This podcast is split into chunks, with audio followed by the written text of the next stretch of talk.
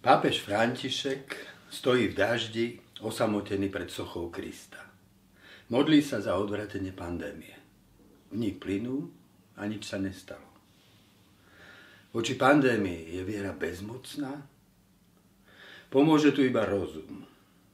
Čakáme, kedy vedci objavia vakcínu.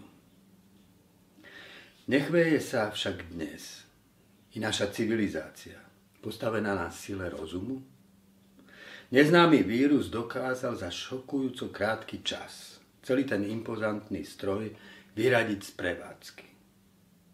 Vedecké týmy nám predložili protichodné teórie a ani dnes nik nevie, ako sa to všetko skončí.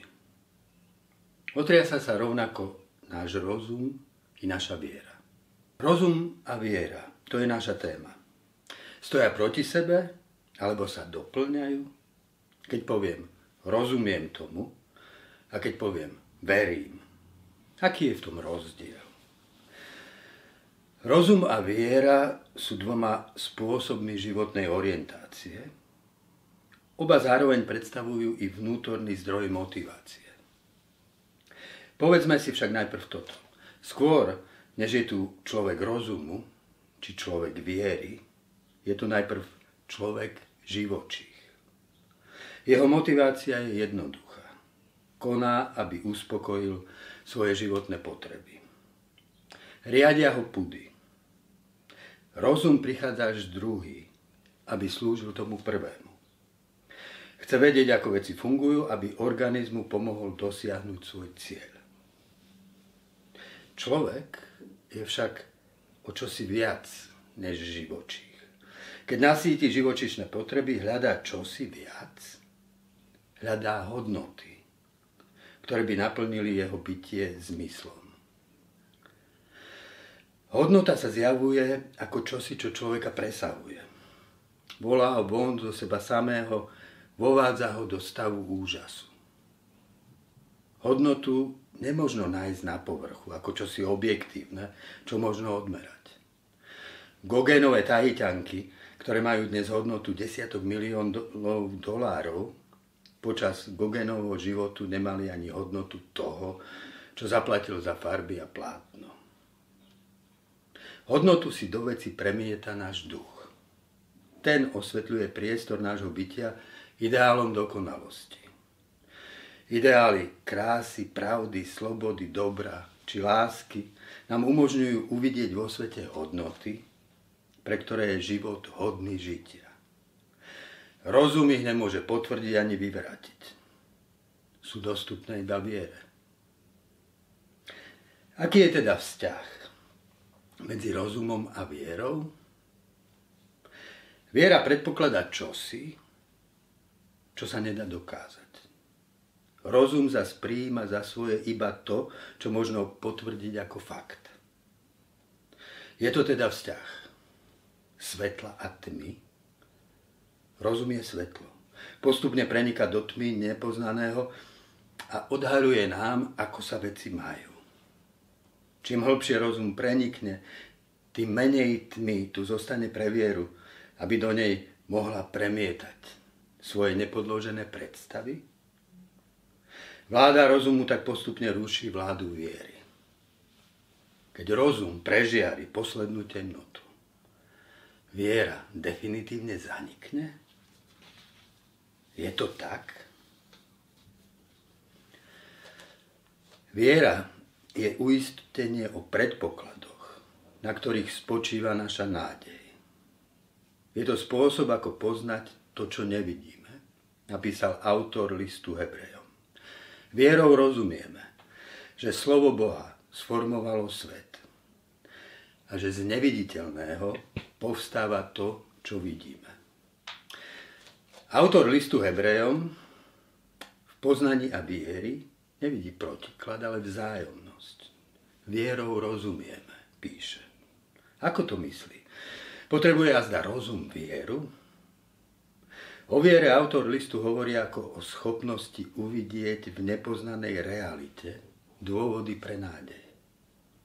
Nádej sa totiž živí z hodnot založených na ideáloch, ktoré sú neviditeľné. Dobro, pravda, krása, sloboda, či láska. Chlapec a dievča sú uchvátení milostnou náklonnosťou. To uchvátenie sa obracia k budúcnosti v nádeji, že ich vzťah sa rozvinie a pretrvá. Len v sile tej nádeje budú môcť prekonať obdobia kríz. O čo oprú svoju nádej? Ich nádej sa opiera o vieru, že láska skutočne existuje. Bez viery totiž láska mizne. Ostáva len chémia. Alebo povedzme astrofyzik. Skúma vzťahy utvárajúce hlbiny vesmíru. Svoje úsilie opiera o nádej, že pravda existuje. A ľudský intelekt je uspôsobený tak, že k nej môže preniknúť svojim poznaním. Ideál pravdy je však neviditeľný. Rozum ho nevie podložiť dôkazom. To, že človek je produktom príčin, ktoré nevedia nič o dôsledkoch svojho pôsobenia, že jeho nádeje a obavy, jeho lásky a presvedčenia nie sú ničím iným než dôsledkom náhodného hmírenia atómov, napísal Bertrand Russell. Je natoľko isté, že každá filozofia ktorá to odmieta, neobstojí. Postmoderní filozofi tento predpoklad doviedli do dôsledkov. Pravda nejestvuje. Je to iba sociálna konštrukcia. Používa sa v jazykovej hre ako nástroj moci. Je i veda samotná, iba jednou z takých jazykových hier. Už predpoklad pravdy si môže naozaj osvojiť iba viera. Pohyb lásky, poznania a slobody. Viera predlžuje od viditeľných fenoménov k neviditeľnému. No ide ešte ďalej, až k podstate, k tomu jednému jedinému, v čom sa všetko zakladá. Vie, že z neviditeľného povstáva to, čo vidíme. Stvorený intelekt človeka, ako napísal Akvinsky, sa zakladá v nestvorenom intelekte Boha. Božie vedomie, tvorivá informácia, tvorí svet. Osamele bytie človeka, obklopené cudzími predmetmi a bytostiami, viera tak mení v zázrak kozmickej komunikácie. Svet pre ňu nie je iba objektom skúmania. Svet je pre ňu rečou a poznanie v jeho úplnosti je dorozumenie. Jazyk sveta je konkrétny, viditeľný, no zmysel, ktorým ku mne prehovára, je neviditeľný. Rozum môže svet poznávať vo viere, no môže ho poznávať i bez viery. Poznanie bez viery postupuje opačným smerom ako viera. Chce dokázať, že z viditeľného postáva to, čo nevidíme. Vedomie, myslenie, slobodná vôľa či láska. Svetu nevládne božský intelekt a tvorivá informácia, ale slepá energia a nevedomá matéria. Nad nimi, medzi nimi i v nich, ako posledná absolútna mocnosť, je ničota. Na začiatku myslenia bez viery stojí a priorné rozhodnutie. To, čo nemôžno pozorovať ako predmet, čo nemôžno merať a vážiť a vyjadriť to matematickým vzťahom. Nejestvuje. Rozum bez viery si pred seba postaví človeka a zameria naň svoje prístroje. Prenikne cez kožu k vnútornostiam, cez ne k bunkám, k atómom a kvárkom. Hľadá neviditeľnú podstatu človeka. Čo nachádza? Nič. Nemalo by nás to prekvapiť, veď už na začiatku sa rozum bez viery rozhodol, že to, čo je neviditeľné, nejestvuje. Pred časom neurochirurg Wilbert Penfield na základe klinických pozorovaní zostavil mapu funkcií mozgu. Vedomie tam však nenašiel. V závere knihy Mystery of Mind napísal Zdá sa mi isté, že nikdy nebude možné vysvetliť mysel na báze neurónových pohybov v mozgu. Ako mnoho iných vedcov, som sa snažil dokázať, že mozog je to isté, čo mysel. Aké je to vzrušujúce, keď napokon objavíte, že, i vedci môžu legitimne veriť v existenciu ducha. Spýtal som sa na to priateľa filozofa, ktorý sa záhadou vedomia zaoberá. Je to tak, prisvedčil. To znamená, že vedomie neexistuje. Uzavrel. Potrebuje rozum vieru? Predpoklad, že myšlienky sa naozaj vzťahujú k realite, si vyžaduje vieru, napísal Chesterton. Bez viery si rozum nemôže byť istý ani sám sebou. Veď ako by mohol slepý prúd neurónov a elektrických výbojov v mozgu dospieť k niečomu, čo by sme mohli nazvať pravdou? No nie len rozum vieru. I viera potrebuje rozum. Viera je v podstate schopnosť nadobúdať presvedčenie o pravde. Preto musí byť neustále v pohybe neustále spochybňovaná rozumom. Viera, ktorá odmieta rozum, prestáva byť vierou, stala sa mágiou. Príjmi našu vieru a budeš zdravý, bohatý, šťastný a úspešný. Pre magickú vieru je svet dvojaký. Tí, čo neveria, sú vydaní na pospas zlej realite. Veriaci však žijú v ríši spravovanej v režime permanentných zázrakov. Mňa Kristus ochránil lepšie ako rúško. A tebe, keďže nemáš Krista, ani rúško nepomôže. Nevyplýva však práve takáto viera z Evanielia? Veď tie sú plné zázrakov. V Evanieliu je zázrak zázrakom, teda výnimkou. O zázraku totiž možno hovoriť iba tam, kde najprv príjmeme realitu nemenných prírodných zákonov. Iba kde platí pravidlo, možno hovoriť o výnimke. Zázrak má v Evanieliu vždy zmysel výnimky, znamenia. Poukazuje na to, že Boh konkrétnu realitu sveta presahuje. Viera, ktorá so zázrakom počíta ako s každodennou realitou, nie je vierou Evanielii. V Evanieliu predsa len je jedna postava, ktorá Ježišovi takúto vieru ponúka. Pokušiteľ na púšti. Ak si syn Boží, rozkáž, aby sa z týchto kameňov stali chleby. Ak si syn Boží, vrhni sa dolu zo strechy chrámu, vede napísané svojim anielom prikáže o tebe a vezmu ťa za ruky, aby si si neudrel nohu o kameň. Nie, odpoveda Ježiš. Vieru chápe celkom inak. Nie je tu na to, aby menila vonkajšie okolnosti. Je tu na to, aby premenila mňa. Boh je duch, povie Ježiš žene zo Samárie. A ten, kto ho chce uctievať, má ho uctievať v duchu a v pravde. Viera nehľadá materiálnu, hľadá duchovnú premenu. Chce vo mne utvoriť pravdivejšieho, slobodnejšieho a láskavejšieho človeka. Vieru Ježiš vždy spája s pravdou. Poznáte pravdu a pravda vás vyslobodí, hovorí. Viera, ktorá ignoruje pravdu poznanú rozumom, zrádza Krista.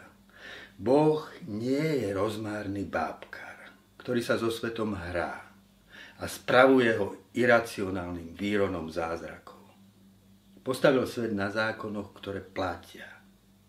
Iba v takom svete môže byť človek slobodný. Iba taký svet možno poznávať rozumom, pretvárať ho a konať v ňom zodpovedne. Viera sa v plnosti prejaví až tam, kde sa premietne v čin. Všetko, čo nie je z viery, je hriech napísal Pavol. Ako to myslel? Existuje nebezpečný sklon ľudskej psyche hovoriť a konať to, čomu neverím. Navonok áno, vo vnútri nie. Kvôli osobnému prospechu, či pre strach z nepriatia, hovorím a konám proti svojmu presvedčeniu. Nuž, Tu sa nám viera kladie ako imperatív. Nehovor a nekonaj nikdy to, čomu neveríš. Nikdy nepredstieraj vieru, len preto, aby si vyhovel očakávaniam svojej kultúrnej bubliny. Václav Havel o tom písal ako o živote v pravde, ako o moci bezmocných. Opísal príbeh vedúceho zelovodcu. Vedúci odmietol svoj výklad vyzdobiť heslom Proletári všetkých krajín, spojte sa. Odmietol podať sa strachu pred totalitnou mocou a predstierať čosi, čomu neverí. Viera však môže zájsť ešte ďalej, keďže sa neopiera iba o fakty viditeľného sveta, ale spočíva v neviditeľnej skutočnosti Boha. Môže kráčať proti svojim púdom i proti evidencii praktického rozumu. Môže sa tak uskutočniť v čine, v ktorom sa ľudskosť zjaví o svojej úplnosti. Ako páter Kolbe v koncentračnom tábore. Nešťastnému mužovi, ktorého určili do plynu, ponúkol na výmenu sám seba. Odchádza na miesto neho do plynu, aby sa uprostred pekla nacistického lágru stal znamením Krista. A potvrdil tú najdôležitejšiu skutočnosť, ktorú nemožno uvidieť, že láska je silnejšia než smrť.